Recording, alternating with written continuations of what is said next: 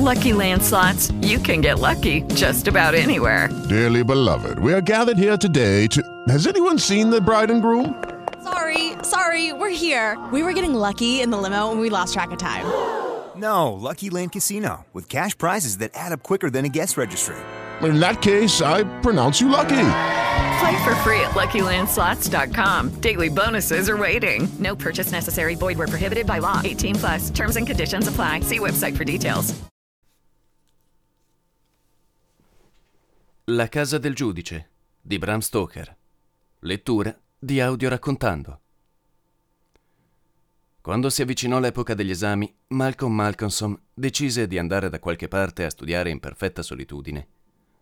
Temeva le distrazioni del mare e temeva anche un isolamento rurale assoluto, perché da molto tempo conosceva i fascini della campagna e giunse così alla conclusione di trovare una qualche cittadina priva di pretese dove non ci fosse nulla in grado di distrarlo. Si fece un dovere di non chiedere suggerimenti ad amici, perché sapeva che ognuno di loro gli avrebbe raccomandato una qualche località di sua conoscenza, dove esistevano persone che erano con lui in ottimi rapporti. E Malcolm desiderava evitare non solo gli amici, ma anche gli amici degli amici, e giunse alla conclusione di cercarsi il posto da solo. Mise in una valigia qualche abito e tutti i libri di cui aveva bisogno. Poi, alla stazione, prese un biglietto per la prima località che sull'orario gli risultava assolutamente sconosciuta. Quando dopo tre ore di viaggio scese a Benchurch, si sentì soddisfatto di aver cancellato le proprie tracce in maniera così perfetta da avere la sicurezza di dedicarsi in perfetta tranquillità ai suoi studi. Puntò dritto sull'unica locanda di quella sonnolenta cittadina e prese una camera per la notte. Benchurch aveva un mercato e ogni tre settimane era affollatissima, ma per tutti i restanti giorni del mese presentava le attrattive che può presentare un deserto. L'indomani del suo arrivo, Malcolmson si guardò attorno per cercare una sistemazione ancora più tranquilla di quella che poteva offrirgli una locanda già di per sé stessa tranquillissima come il buon viaggiatore. Una casa soltanto colpì la sua fantasia, ed era certo qualcosa che soddisfaceva le sue più esigenti idee per ciò che riguardava la quiete. Anzi, quiete non era certo la parola più adatta per definirla. L'unico termine che potesse dare l'equivalente, sia pur lontano, del suo isolamento era desolazione. Si trattava di un vecchio e massiccio edificio cadente, di stile giacobita, dai tetti spioventi enormi e dalle finestre piccolissime. Le finestre erano piazzate più in alto di quanto fosse normale nelle case del genere e il tutto era circondato da un alto e solido muro a mattoni. A guardarla dava più l'idea di un fortilizio che non di una normale dimora d'abitazione, ma tutti questi particolari riuscivano molto graditi a Malcolmson. Ecco il posto che andavo cercando, pensò, e se solo avrò la possibilità di assicurarmelo, mi troverò perfettamente a mio agio. All'ufficio postale seppe il nome dell'agente, il quale rimase molto sorpreso quando si sentì chiedere in affitto una parte di quella vecchia casa. Il signor Canford, l'avvocato e l'agente locale, era un vecchio e simpaticissimo signore, e non si peritò di mostrare il suo sbalordimento all'idea che qualcuno fosse disposto ad andare a vivere là. Per essere sincero con voi, disse, Sarei più che soddisfatto per i proprietari di affittare gratuitamente quella casa per un anno, non fosse altro che per abituare la gente di qui a vederla abitata. È vuota da talmente tanto tempo che su di essa sono nati alcuni pregiudizi assurdi, e questi potrebbero essere superati se venisse occupata, sia pure, aggiunse con un'astuta occhiata a Malcolmson, da uno studioso come voi che vuole restarsene per qualche tempo in pace. Malcolmson giudicò inutile interrogare la gente sugli assurdi pregiudizi. Sapeva che se avesse voluto avrebbe potuto ricevere da altre parti ulteriori informazioni su questo punto. Pagò tre mesi di affitto, si fece rilasciare una regolare ricevuta, prese nota del nome della vecchia che con ogni probabilità avrebbe accettato di sbrigare per lui le faccende domestiche e se ne andò via con le chiavi in tasca. Dopodiché cercò la padrona della locanda, una persona di indole quanto mai allegra e cortese, e le chiese consiglio sulle provviste e sugli altri utensili casalinghi di cui avrebbe potuto aver bisogno. Quando le spiegò dove sarebbe andato a stabilirsi, ella però alzò tutte e due le braccia sbalordita. Non nella casa del giudice, esclamò, e mentre parlava si fece sempre più pallida. Egli le spiegò dove sorgeva la casa, specificando che non ne conosceva il nome. Ma quando ebbe finito, la donna rispose Ahimè, è proprio quella, proprio quella, non ci sono dubbi. È la casa del giudice, certo. Egli allora la pregò di parlargli di quell'edificio, di spiegargli perché veniva chiamato così e quali pregiudizi esistevano contro di esso. La locandiera gli disse che veniva chiamato così perché era stato molti anni prima, anche se non sapeva di preciso quanti, ma più di un centinaio sicuramente, la dimora di un giudice che veniva considerato con grande terrore per le sue spietate sentenze e per la sua palese ostilità nei confronti degli imputati in tribunale. Che cosa ci fosse contro la casa di per sé non sarebbe stata in grado di precisarlo. Lo aveva domandato spesso in giro e nessuno si era aperto con lei. Eppure la sensazione corrente era che ci fosse qualcosa là dentro e neppure per tutto il danaro del mondo avrebbe accettato di restare per un'ora fra quelle mura da sola. Dopodiché si scusò con Malcolmson per tutte quelle sue chiacchiere tali da suscitare allarme. Forse è una sciocchezza da parte mia, ma non mi va affatto che voi, che un giovane signore come voi, se mi permettete di esprimermi così, vada a vivere là tutto da solo. Se foste mio figlio, e ancora vorrete scusarmi se lo dico, non dormireste là neppure per una notte. No, a costo di entrare io stessa in quella casa e di suonare la grande campana d'allarme che sta sul tetto. La buona creatura parlava evidentemente con la massima serietà e le sue intenzioni erano così amichevoli che Malcolmson per quanto divertito, si sentì un po' commosso. Le disse con il tono più cortese che apprezzava molto l'interesse che ella gli portava e aggiunse Ma mia cara signora Whitham, davvero non dovete preoccuparvi per me. Chi si sta preparando all'esame di matematica superiore ha troppo da pensare per lasciarsi turbare da questi misteriosi qualcosa e il suo lavoro è di genere troppo preciso e prosaico perché in qualche angolo del suo cervello ci sia posto per misteri di un qualsiasi tipo. La progressione armonica, le permutazioni, le combinazioni e le funzioni ellittiche rappresentano già per me misteri sufficienti. La signora Whitham accettò cortesemente di andare a sbrigare per lui le commissioni ed egli si recò a cercare la vecchia che gli era stata raccomandata. Quando tornò alla casa del giudice, dopo un paio di ore, trovò la signora Wheaton che lo aspettava con diversi uomini e ragazzi e c'era anche un tappezziere con un carretto, perché, come ella disse, se i tavoli e le sedie potevano essere perfettamente in ordine, un letto che non aveva preso aria da magari 50 anni non era certo quanto di più indicato si poteva desiderare per il riposo di giovani ossa. Era anche evidentemente curiosa di vedere l'interno della casa e quindi la visitò da capo a fondo, anche se aveva così chiaramente paura di quel qualcosa che al più piccolo rumore si stringeva al fianco di Malcolmson, senza allontanarsi mai neppure per un momento. Dopo aver osservato ben bene la casa, Malcolmson decise di stabilirsi nell'enorme sala da pranzo, spaziosa più che a sufficienza per soddisfare tutti i suoi bisogni.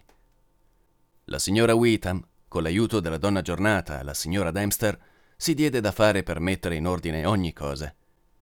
Quando furono portate dentro e sistemate le provviste, Malcolmson notò che con squisita preveggenza ella gli aveva mandato dalle sue cucine quanto sarebbe bastato per alcuni giorni. Prima di congedarsi, la locandiera gli espresse i suoi più fervidi auguri e quando fu sulla porta si voltò e disse Forse, signore, dato che questa stanza è grande e piena di correnti d'aria, fareste bene a mettere di notte intorno al vostro letto uno di quegli enormi paraventi, anche se, per essere sincera, io morirei di paura se mi trovassi chiusa con tutte quelle. quelle cose che fanno capolino dai lati o dall'alto e che mi guardano. L'immagine che aveva evocato era troppo per i suoi nervi e subito ella si allontanò quasi di corsa. Non appena la locandiera fu scomparsa, la signora Dempster sbuffò con aria di superiorità ed osservò che non c'era spirito al mondo che potesse farle paura. Vi dico io una cosa, signore, continuò. Gli spiriti, di qualsiasi tipo siano, sono qualsiasi cosa, salvo che spiriti. Topi e ratti, scarafaggi e porte che scricchiolano, asticelle non ben affrancate e vetri rotti, e maniglie non oliate che non si abbassano quando volete abbassarle e poi cascano giù nel bel mezzo della notte. Guardate il rivestimento di legno di questa sala. È vecchio, vecchio di centinaia di anni. Credete che dietro non ci siano topi e scarafaggi? E potete essere sicuro, signore, che voi non li vedrete. Gli spiriti sono topi, ecco che cosa sono. Ve lo dico io. E i topi sono spiriti. È inutile mettersi in testa qualcos'altro. Signora Dempster, disse Malcolmson abbozzando un cortese inchino. Ne sapete più di un laureato con lode e permettete che, come attestato di stima per la vostra chiarezza di vedute e per il vostro coraggio, vi lasci, quando me ne andrò, il possesso pieno di questa casa. Potrete trattenervi qui come minimo due mesi, dal momento che quattro settimane saranno più che sufficienti per i miei scopi. Grazie mille, signore, ella rispose. Ma io non potrei dormire fuori dal mio letto nemmeno per una notte. Sono all'ospizio e se lasciassi libera per una notte soltanto la mia stanza, perderei tutto ciò che a questo mondo mi permette di vivere. Le regole sono molto severe e c'è troppa gente in attesa di un posto libero perché io possa correre un rischio in tale senso. Se non fosse per questo, signore, sarei ben lieta di venire qui e di badare a voi in tutto e per tutto nel corso del vostro soggiorno. Mia buona donna, si affrettò a dire Malcolmson. Sono venuto qui con il preciso scopo di rimanere da solo e credetemi, sono profondamente riconoscente al fondatore, il quale ha organizzato il suo ospizio in modo tale che mi sia negata l'occasione di lasciarmi vincere da una tentazione di questo genere. Nemmeno Sant'Antonio sarebbe potuto essere più adamantino su questo punto. La vecchia rise roca. Oh, non avete paura di niente, voi giovane gentiluomo e qui riuscirete a trovare tutta la solitudine che volete. Poi cominciò a fare pulizia e al cadere della notte, quando tornò dalla sua passeggiata, Malcolmson, che portava sempre con sé uno dei suoi libri per studiare mentre camminava, trovò la stanza scopata e riordinata, un fuoco che ardeva nel vecchio camino, la lampada accesa e la tavola apparecchiata con le eccellenti vivande della signora Witham. Ma questo è quanto di più delizioso che si possa immaginare, disse fregandosi le mani. Quando ebbe terminato la cena, spinse il vassoio dall'altro capo del grande tavolo di quercia, riprese i suoi libri, mise altra legna nel camino, regolò la lampada e si preparò ad un concentrato periodo di vero studio. Continuò senza interruzioni fino a verso le undici circa, quando fece una breve pausa per badare al fuoco e alla lampada e per prepararsi una tazza di tè. Il riposo era qualcosa di simile a un lusso epicureo per lui, e lo godette con la precisa, voluta sensazione di sentirsi perfettamente a proprio agio. Il fuoco riattizzato guizzava, baluginava e allungava strane ombre in quella vecchia ed enorme stanza, e mentre sorseggiava il suo tè bollente, egli si crogiolò nella certezza di essere completamente isolato dai suoi simili. Fu allora che per la prima volta notò il rumore che facevano i topi. Certo, pensò, non può essere stato così mentre ero immerso nello studio. Se fossi stato così me ne sarei accorto. Poco dopo, quando il rumore si fece più intenso, ebbe la certezza che si trattava davvero di qualcosa di nuovo. Chiaro, da principio i topi si erano spaventati per la presenza di un estraneo, per la luce del fuoco e della lampada, ma ora invece si erano fatti più arditi e si stavano divertendo come meglio credevano opportuno. E come si davano da fare anche, e che strani rumori che evocavano, su e giù dietro per i vecchi pannelli di legno e sul soffitto e anche sotto il pavimento. Correvano e squittivano e grattavano. Malcolmson sorrise fra sé, ricordando quello che gli aveva detto la signor Dempster. Gli spiriti sono topi e i topi sono spiriti. Il tè cominciava a far sentire il suo effetto di stimolo intellettuale e nervoso, ed egli considerò con gioia un altro lungo periodo di lavoro prima che la notte fosse trascorsa. Nella sensazione di sicurezza che ciò gli dava, si concesse il lusso di dare una lunga, attenta occhiata circolare alla stanza, dopodiché, reggendo la lampada con una mano, camminò torno torno alle pareti, chiedendosi come mai una vecchia casa così strana e così bella fosse stata per tanto tempo trascurata. Gli intagli dei pannelli di quercia delle pareti erano splendidi e attorno alle porte e alle finestre raggiungevano una perfezione rara. Appesi al muro c'erano alcuni vecchi quadri, ma tanto incrostati di polvere e di sudiciume che non si riuscì a distinguere i particolari, nemmeno levando alta quanto più gli fosse possibile la lampada al di sopra della testa. Quella, mentre girava, vide crepe e buchi bloccati per un istante dal muso di un topo, i cui occhi brillavano alla luce. Ma un attimo dopo il muso era scomparso e si udiva uno squittio e un lieve scalpicio precipitoso. Ma ciò che lo colpì di più fu la corda della grande campana d'allarme sul tetto, che penzolava in un angolo della stanza, sulla destra del... Ok, round two. Name something that's not boring. A laundry? Ooh, a book club. Computer solitaire, huh? Ah, oh, sorry, we were looking for Chumba Casino. That's right. ChumbaCasino.com has over 100 casino style games. Join today and play for free for your chance to redeem some serious prizes. ChumbaCasino.com. No purchase necessary. Full prohibited by law. 18 plus terms and conditions apply. See website for details. Focolare. Avvicinò al camino un'enorme sedia di quercia dall'alto schienale incurvato e scolpito e si mise a sedere per sosseggiare l'ultima tazza di tè. Quando la ebbe terminata, riattizzò il fuoco e si rimise al lavoro, andando a prendere posto all'angolo del tavolo. In questo modo aveva il camino alla propria sinistra. Per qualche tempo i topi lo disturbarono con il loro continuo scalpicio, ma finì per abituarsi a quel rumore come ci si abitua al ticchettio di un pendolo o al rombo dell'acqua in movimento, e si immerse nel proprio studio al punto da dimenticare tutto quanto c'era al mondo salvo il problema che stava cercando di risolvere. Improvvisamente alzò la testa, senza aver ancora risolto il problema, e c'era nell'aria quel sentore dell'ora che precede l'alba, l'ora più temibile per la vita sospesa a mezzo. Il rumore dei topi era cessato. Sembrava anzi che fosse cessato proprio pochi istanti prima e che fosse stata quella subitanea interruzione a scuoterlo. Il fuoco stava dando gli ultimi guizzi, ma proiettava ancora un riflesso di rosso cupo. Mentre guardava, sussultò, malgrado il suo sangue freddo.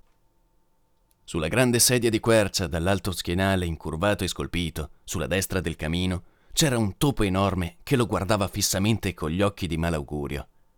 Egli accennò un gesto come per scacciarlo, ma la bestiaccia non si mosse. Allora finse di scaraventare qualcosa.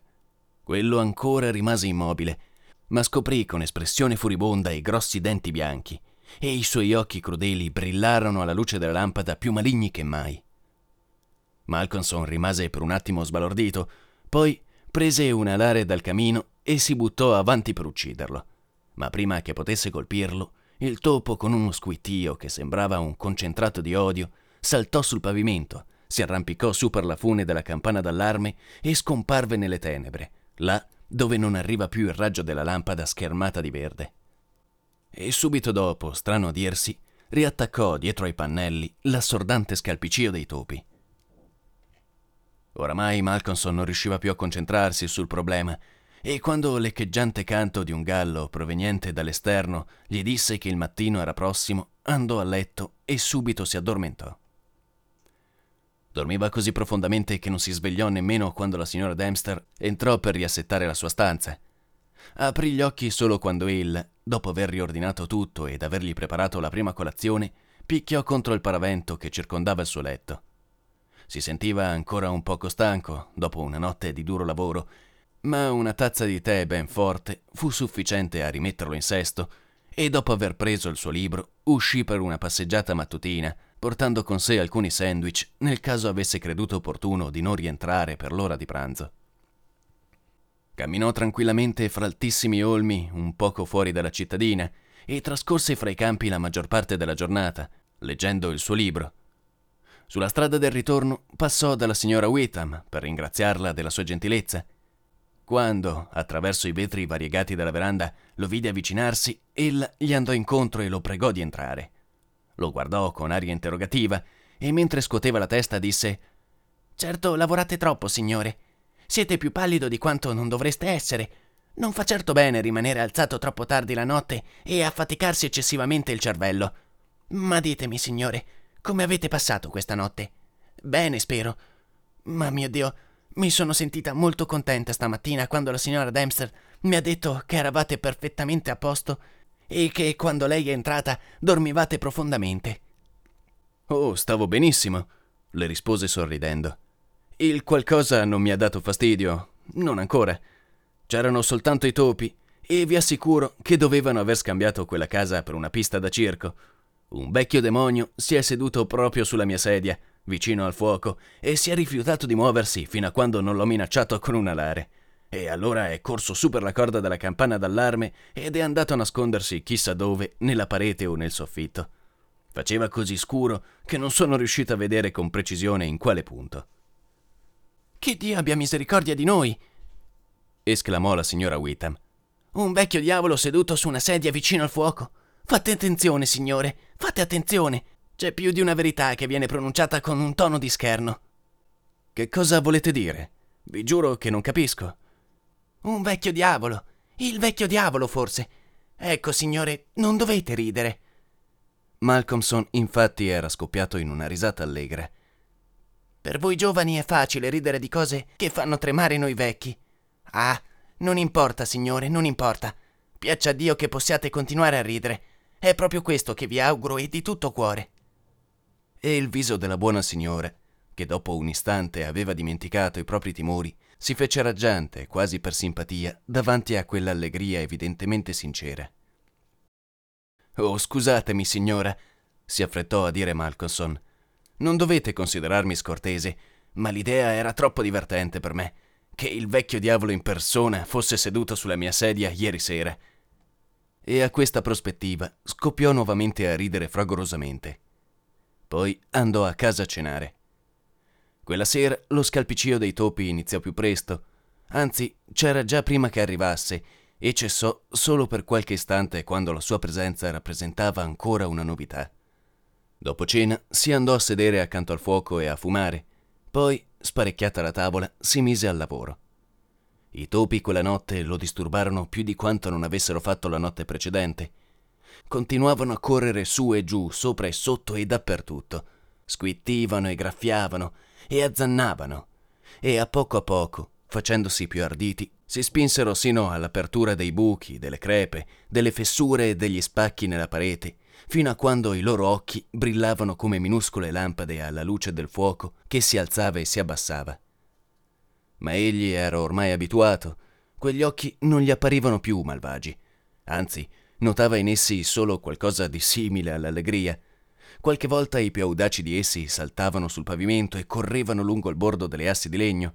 Ogni tanto, quando gli dava fastidio, Malcolmson faceva rumore per spaventarli, o picchiava un'energica manata contro la tavola, o faceva echeggiare un furibondo shh, ed essi correvano subito di nuovo a nascondersi nei loro buchi. La prima parte della notte passò in questo modo, e malgrado quel chiasso, Malcolmson si concentrò sempre di più nel proprio lavoro. Ma improvvisamente, come la notte precedente, si scosse perché era stato come soverchiato da una sensazione di silenzio. Non si udiva più niente, non il più piccolo rumore. Niente scricchiolii, niente scalpicii, niente squittii. Il silenzio sembrava quello di una tomba. Ricordò gli strani avvenimenti della notte precedente e istintivamente guardò la sedia vicino al fuoco. Allora avvertì una sensazione terribilmente strana. Sulla grande sedia di quercia, dall'alto schienale incurvato e scolpito di fronte al focolare, c'era lo stesso enorme topo che lo guardava con gli occhi di malaugurio. Distinto prese quello che aveva portato di mano, un libro dei logaritmi, e lo scaraventò contro la bestiaccia. Ma la mira era sbagliata. Il topo neppure si mosse e fu necessario allora ripetere la scena dell'alare della sera precedente. E ancora una volta il topo, inseguito da vicino, fuggì su per la corda della campana di allarme. Particolare anch'esso strano, la sua scomparsa fu subito seguita dalla ripresa dei rumori della comunità di topi considerata nel suo complesso. Questa volta, come nell'occasione precedente, Malcolmson non riuscì a vedere in quale parte della stanza il topo era svanito, perché il grande paralume verde della sua lampada lasciava nelle tenebre la parte superiore del locale e nel camino il fuoco era troppo basso. Un'occhiata all'orologio gli rivelò che la mezzanotte era vicina e allora riattizzò il fuoco e si preparò la sua cucuma serale di tè. Aveva lavorato molto e con profitto e pensò di meritarsi una sigaretta. Per godersela al meglio andò a sedersi nella grande sedia di quercia scolpita davanti al camino. Mentre fumava, cominciò a pensare che gli sarebbe piaciuto sapere dove era scomparso il topo, perché riguardo all'indomani aveva qualche idea che non era molto lontana da una trappola. Accese allora un'altra lampada, la piazzò in modo che la luce battesse in pieno nell'angolo destro della parete, vicino al camino. Poi prese tutti i libri che aveva recato con sé e li mise a portata di mano per essere pronto a scaraventarli contro quella specie di mostro. Per ultimo sollevò la corda della campana di allarme e l'appoggiò sul tavolo, fissandone il capo sotto la lampada. Mentre l'aveva in mano, non poté fare a meno di notare quanto fosse pieghevole, malgrado la sua robustezza, anche se non veniva più adoperata da chissà quanto tempo. Sarebbe possibile impiccare un uomo con questa, pensò fra sé e sé. Terminati i preparativi, si guardò attorno e disse con un certo tono di compiacenza Ecco fatto, amico mio. Credo che questa volta riusciremo ad insegnarti qualche cosa. Si rimise al lavoro e anche se, come in precedenza, era sulle prime disturbato dal rumore dei topi, tornò in breve a concentrarsi sulle sue proposizioni e sui suoi problemi. Ancora una volta venne richiamato alla realtà dell'ambiente che lo circondava. Questa volta non fu soltanto il silenzio improvviso a suscitare la sua attenzione, c'era anche un lieve ondeggiare della corda e la lampada traballava. Senza muoversi, guardò per vedere se il mucchio dei libri era a portata di mano, poi diede una rapida occhiata su per la corda e mentre guardava vide l'enorme topo che scivolava giù fino alla sedia di quercia e si metteva a sedere, fulminandolo con quei suoi occhi malefici. Con la destra impugnò un libro e dopo aver preso accuratamente la mira lo scraventò contro il topo. Con un rapido movimento laterale la bestiaccia si scostò e evitò il proiettile. Egli afferrò allora un altro libro e un terzo e li buttò ma sempre senza successo. Alla fine, quando si alzò con un altro volume ancora stretto in mano, il topo squittì. Era apparentemente spaventato. Ora Malcolmson era più ansioso che mai di fare centro, e il libro volò e colse in pieno il topo con un colpo echeggiante. La bestiaccia uscì in uno squittio di terrore e dopo aver fulminato il suo persecutore con un'occhiata di una malvagità terribile, si arrampicò su per la spalliera della sedia, raggiunse con un gran salto la corda della campana di allarme e corse verso l'alto con la rapidità di una folgore. La lampada ondeggiò a quello strappo improvviso, ma era abbastanza pesante e non si rovesciò. Malcolmson non perdette d'occhio il topo e alla luce della lampada lo vide saltare su una mensola dei pannelli di legno della parete e sparire nel buco di un grande quadro appeso al muro, un quadro confuso e invisibile sotto il suo strato di sudiciume e di polvere. Domattina darò un'occhiata all'abitazione del mio amico, disse lo studente mentre andava a raccogliere i suoi libri. Il terzo quadro a partire dal camino, non lo dimenticherò. Recuperò i volumi uno a uno, commentandoli mentre li prendeva. Le sezioni coniche non lo interessano. It is Ryan here and I have a question for you. What do you do when you win? Like are you a fist pumper? A woohooer, a hand clapper, a high fiver. I kind of like the high five, but if you want to hone in on those winning moves, check out Chumba Casino. At ChumbaCasino.com, choose from hundreds of social casino style games for your chance to redeem serious cash prizes. There are new game releases weekly, plus free daily bonuses. So don't wait. Start having the most fun ever at ChumbaCasino.com. No purchase necessary. VGW. Void were prohibited by law. See terms and conditions. 18 plus. Hello, it is Ryan, and we could all use an extra bright spot in our day, couldn't we? Just to make up for things like sitting in traffic, doing the dishes, counting your steps, you know, all the mundane stuff. That is why I'm such a big fan of Chumba Casino. Chumba Casino has all your favorite social casino style games that you can play for free anytime, anywhere with daily bonuses. That should brighten your day a little. Actually, a lot. So sign up now at chumbacasino.com. That's chumbacasino.com. No purchase necessary. VGW. Void were prohibited by law. See terms and conditions. 18 plus. Né le oscillazioni cicloidali e neppure i principia eh. O i quaternioni o la termodinamica. E adesso guardiamo un poco il volume che lo ha colpito. Malcolmson lo raccolse e lo guardò, e mentre lo fissava un improvviso pallore si diffuse sul suo viso. Diede un'occhiata attorno, a disagio, e fu scosso da un lieve brivido mentre mormorava fra sé e sé. La Bibbia che mia madre mi aveva dato. Che curiosa coincidenza. Si rimise al lavoro e i topi che facevano di nuovo sentire la loro presenza dietro i pannelli della parete gli davano una sensazione di compagnia. ma non riusciva a concentrarsi e dopo aver cercato di afferrare l'argomento che stava studiando, finì per rinunciare e andò a letto mentre le primissime luci dell'alba si infiltravano quasi clandestine dalle finestre a oriente. Dormì di un sonno profondo ma inquieto e sognò molto. E quando la signora Dempster lo svegliò la mattina sul tardi, appariva sconcertato e per alcuni minuti sembrò che non si rendesse conto con precisione di dove si trovasse. E il desiderio che espresse lasciò sbalordita la domestica. Signora Dempster, mentre sono fuori oggi vorrei che prendeste la scala e spolveraste o lavaste i quei quadri, specie il terzo a partire dal camino. Mi piacerebbe vedere che cosa sono. Fino a tardo pomeriggio Malcolmson studiò i suoi libri in viali ombrosi e a mano a mano che il giorno passava ritrovò l'allegria del giorno precedente e si accorse che la sua preparazione procedeva come meglio non si sarebbe potuto desiderare. Era arrivato ad una soddisfacente soluzione di tutti quei problemi che fino a quel momento lo avevano lasciato perplesso ed era in uno stato di euforia quando andò a far visita alla signora Witham al buon viaggiatore. Nel simpatico salotto, assieme alla locandiera, trovò uno sconosciuto che gli venne presentato come il dottor Thornhill. La donna non appariva completamente a suo agio e ciò, unito al fatto che il dottore attaccò subito con una serie di domande, fece giungere Malcolmson alla conclusione che la presenza di quell'estraneo non era accidentale. E allora, senza tanti preamboli, disse Dottor Thornhill, risponderò con piacere a tutte le domande che vorrete rivolgermi, se prima risponderete a una domanda mia. Il medico parve sorpreso, ma sorrise e replicò subito D'accordo, di che si tratta? La signora Witham vi ha pregato di venire qui per incontrarmi e consigliarmi? Il dottor Thornhill rimase per un momento incerto e la signora Witham si fece più rossa che mai e voltò la testa. Ma il medico era un uomo franco e spigliato e rispose immediatamente e in tutta franchezza Sì, ma non voleva che voi lo sapeste. Immagino che sia stata la mia goffa fretta a suscitare i vostri sospetti. Mi ha detto che non gli andava affatto l'idea che ve ne sareste restato tutto solo nella casa e che a suo giudizio voi bevevate troppo tè forte.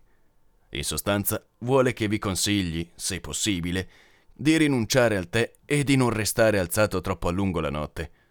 Sono stato un discreto studente alla mia epoca e credo allora di potermi prendere senza offesa la libertà di darvi qualche consiglio non come estraneo, ma come uomo di studio.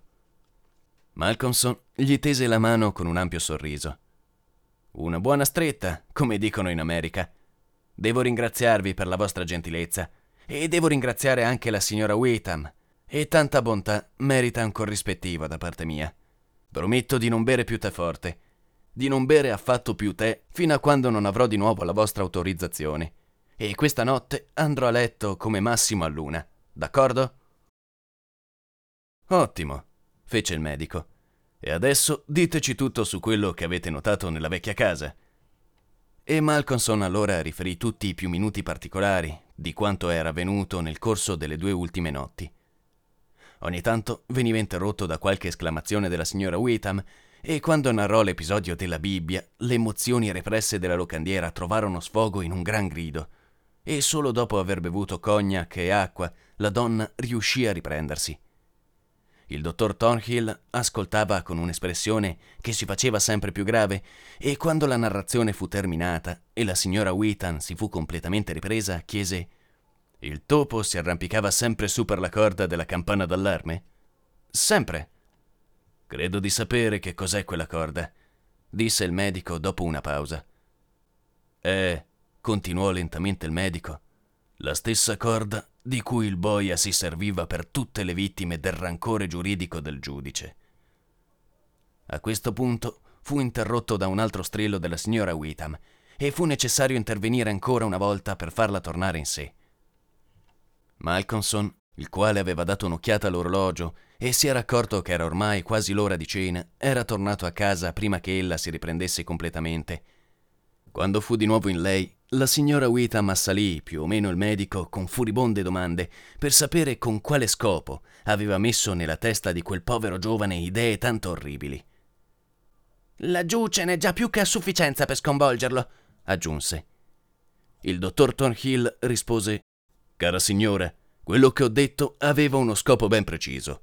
Volevo richiamare la sua attenzione sulla corda della campana, farla concentrare su di essa. Può darsi che egli sia in stato di profondo esaurimento fisico, che abbia studiato troppo, anche se devo riconoscere che sembra il giovane più equilibrato e sano materialmente e intellettualmente che io abbia mai visto. Ma ci sono quei topi. E poi quell'atmosfera diabolica. Il medico scosse la testa e continuò.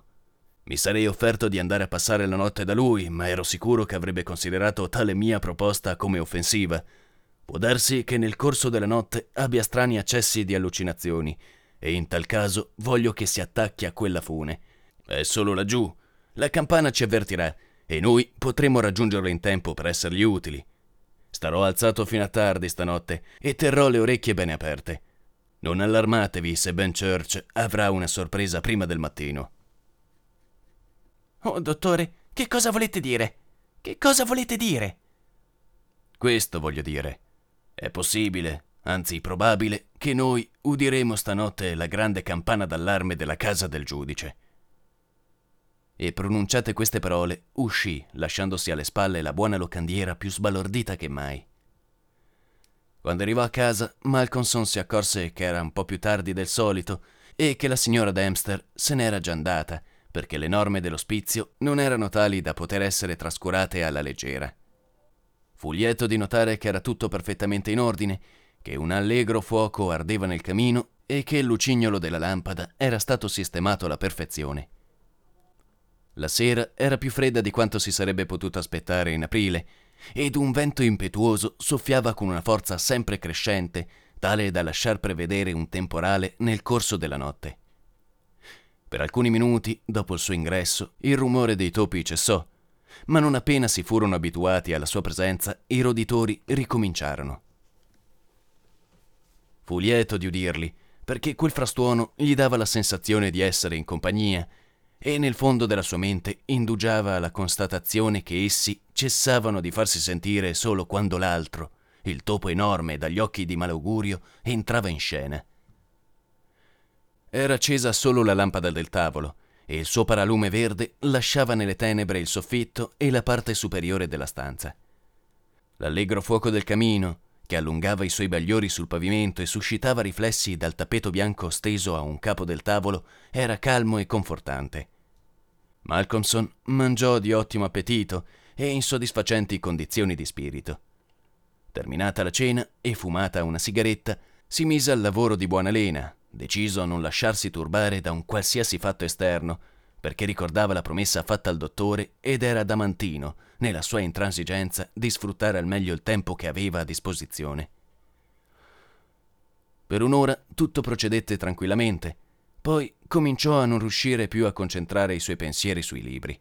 Non poteva ignorare oltre l'ambiente che lo circondava, i richiami alla sua attenzione fisica e alla sua suscettibilità nervosa.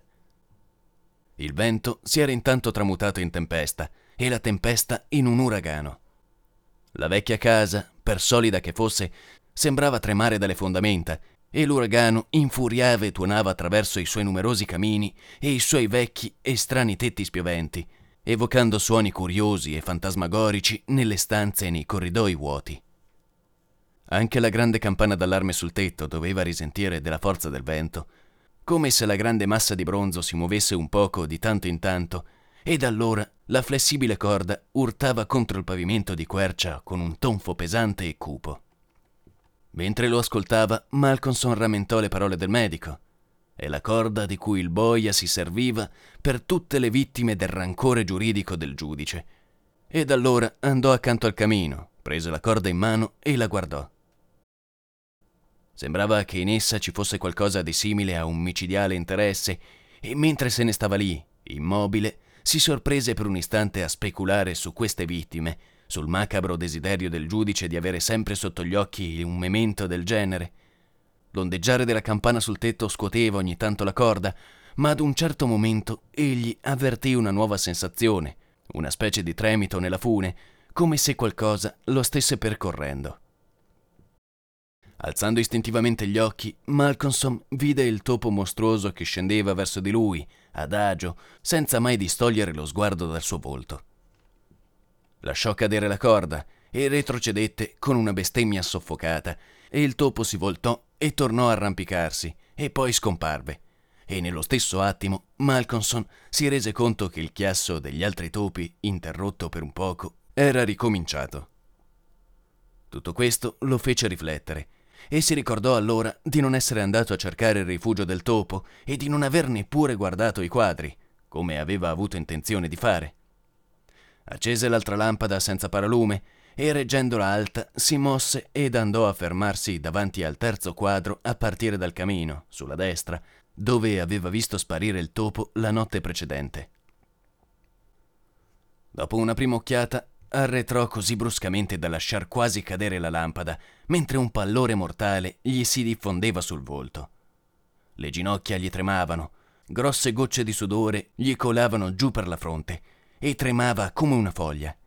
Ma era giovane e coraggioso e si riprese e dopo qualche secondo sollevò la lampada ed osservò il quadro che, lavato e spolverato, si poteva ora distinguere con sufficiente chiarezza. Era il ritratto di un giudice in toga scarlatta ed ermellino.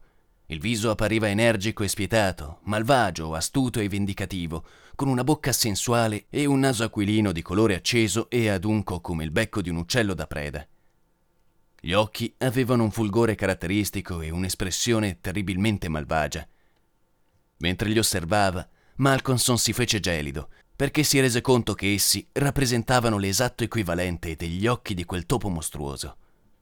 Ci mancò poco che la lampada gli cadesse di mano, quando scorse il topo con i suoi occhi di malaugurio che lo spiava da un angolo del quadro, e notò che il chiasso di tutti gli altri topi si era improvvisamente taciuto.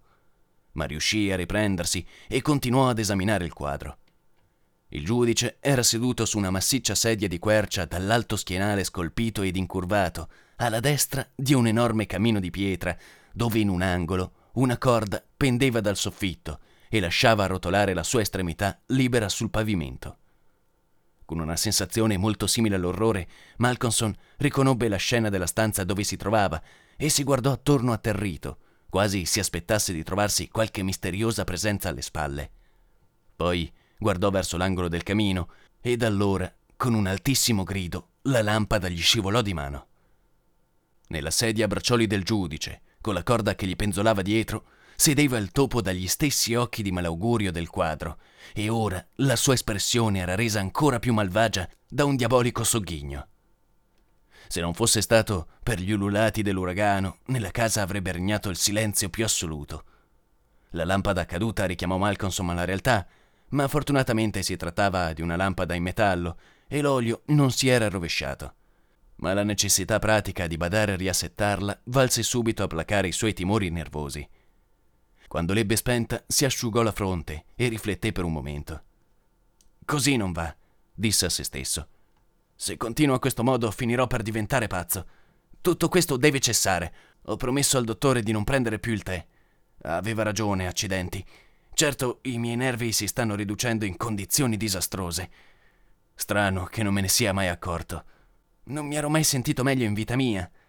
Ma ora è tutto a posto e non voglio più fare una simile figura da sciocco. Dopo essersi versato un buon bicchiere di cognac e acqua, tornò risolutamente al suo lavoro. Era trascorsa quasi un'ora quando sollevò gli occhi dal suo libro, turbato dall'improvviso silenzio.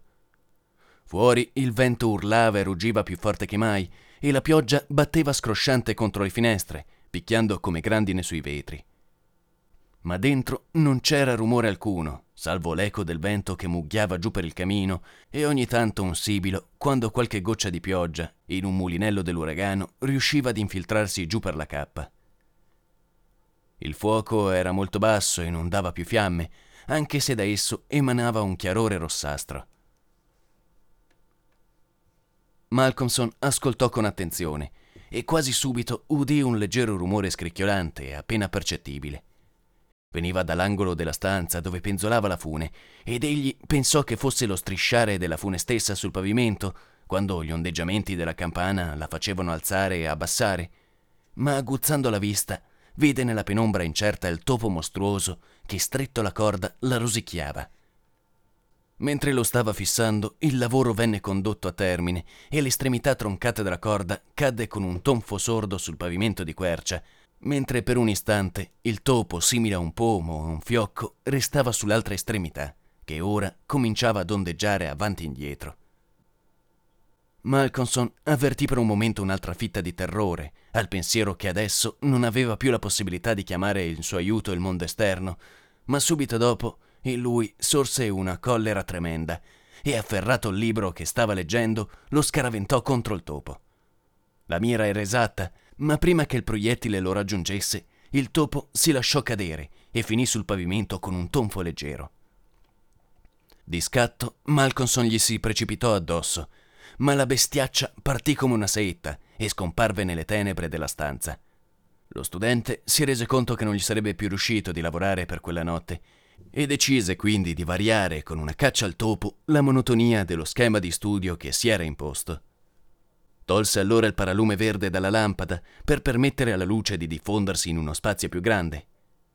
Mentre così faceva, le ombre dalla parte superiore della stanza si dissiparono e nel nuovo flusso di chiarore, grande a confronto delle tenebre precedenti, i quadri appesi alle pareti si stagliarono in tutta la loro evidenza.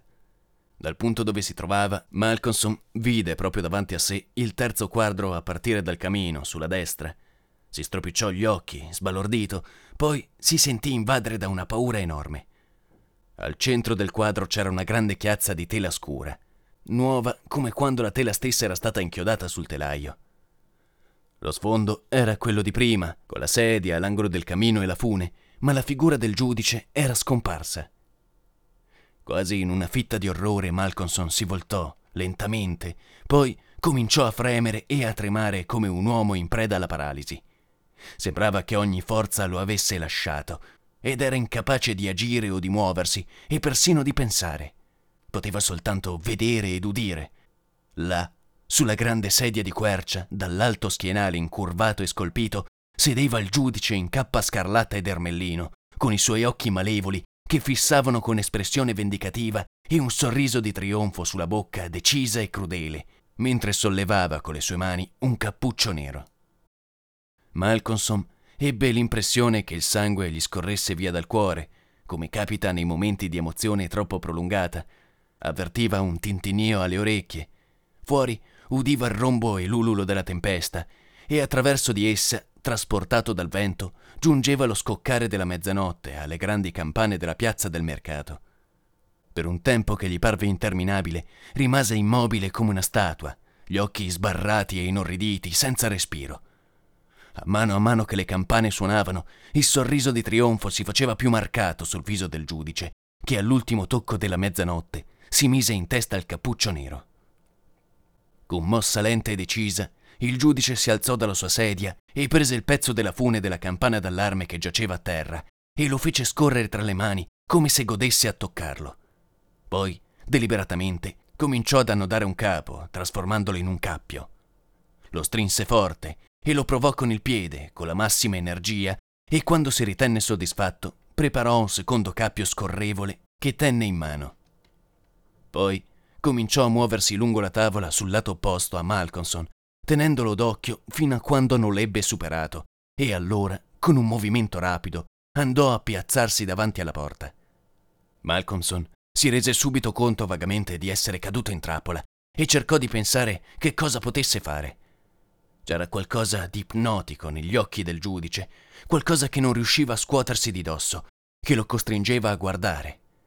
Vide il giudice avvicinarsi, sempre tenendosi fra di lui e la porta, e sollevare il cappio e buttarlo verso di lui, quasi a catturarlo. Con uno sforzo sovrumano fece un rapido movimento laterale e vide la corda cadergli accanto e la sentì urtare contro il pavimento di quercia.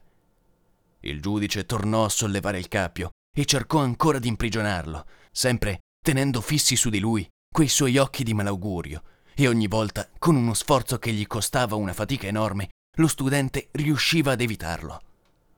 Proseguì a questo modo per qualche tempo e sembrava che il giudice non si scoraggiasse mai per i suoi insuccessi, anzi dava l'idea precisa di un gatto intento a giocare con il topo. Alla fine, in preda a una disperazione che aveva raggiunto il suo massimo, Malcolmson si diede una rapida occhiata attorno. Pareva che la lampada avesse aumentato la sua intensità e c'era una più che discreta luce nella sala. Nelle fessure e nei pertugi della parete vide gli occhi di molti topi e questo particolare, puramente fisico, valse a ridargli un briciolo di coraggio. Alzò la testa e notò che la fune della grande campana di allarme era letteralmente carica di topi.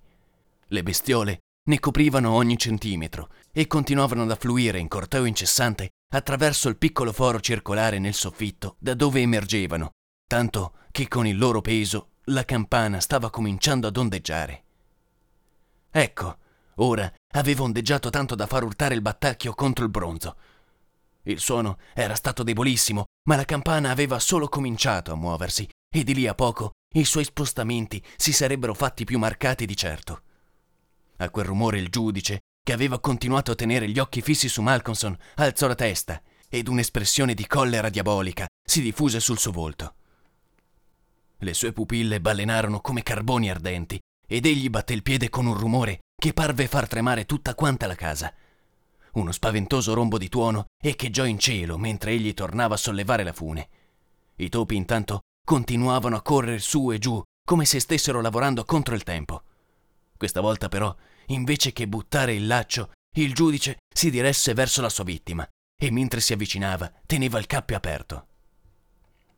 A mano a mano che si faceva sempre più prossimo, sembrava che ci fosse qualcosa di paralizzante nella sua stessa presenza e Malcolmson rimase immobile, rigido come un cadavere. Mentre il giudice sistemava la corda, sentì quelle gelide dita sfiorargli la gola. Il cappio si strinse, si strinse sempre più forte. Allora il giudice, sollevando fra le braccia il corpo rigido dello studente, lo trasportò e lo mise in piedi sulla sedia di quercia. Poi, arrampicandosi accanto a lui, levò una mano e afferrò il capo ondeggiante della fune della campana d'allarme. Mentre sollevava la mano, i topi fuggirono squittendo e sparirono attraverso il buco nel soffitto. Il giudice allora prese l'estremità del cappio stretto attorno al collo di Malcolmson, lo legò alla corda penzolante della campana, poi scese e scostò la sedia. Quando la campana della casa del giudice cominciò a suonare, subito si raccolse una grande folla. Apparvero luci e torce di vario genere ed in breve un corteo silenzioso si diresse verso l'edificio. Bussarono forte alla porta, ma senza ottenere nessuna risposta. Forzarono allora il battente e si precipitarono nell'enorme sala da pranzo, preceduti dal medico. All'estremità della fune della grande campana d'allarme penzolava il corpo dello studente e nel quadro, sul viso del giudice, c'era un sorriso maligno. Grazie per l'ascolto. Se questo audioracconto ti è piaciuto, metti un mi piace e iscriviti al canale e clicca sulla campanellina per restare sempre aggiornato sulle nuove uscite. Inoltre, puoi trovarmi sia sulla mia pagina Facebook che sul gruppo Voce Penna YouTubers. Noi ci sentiamo a un prossimo video.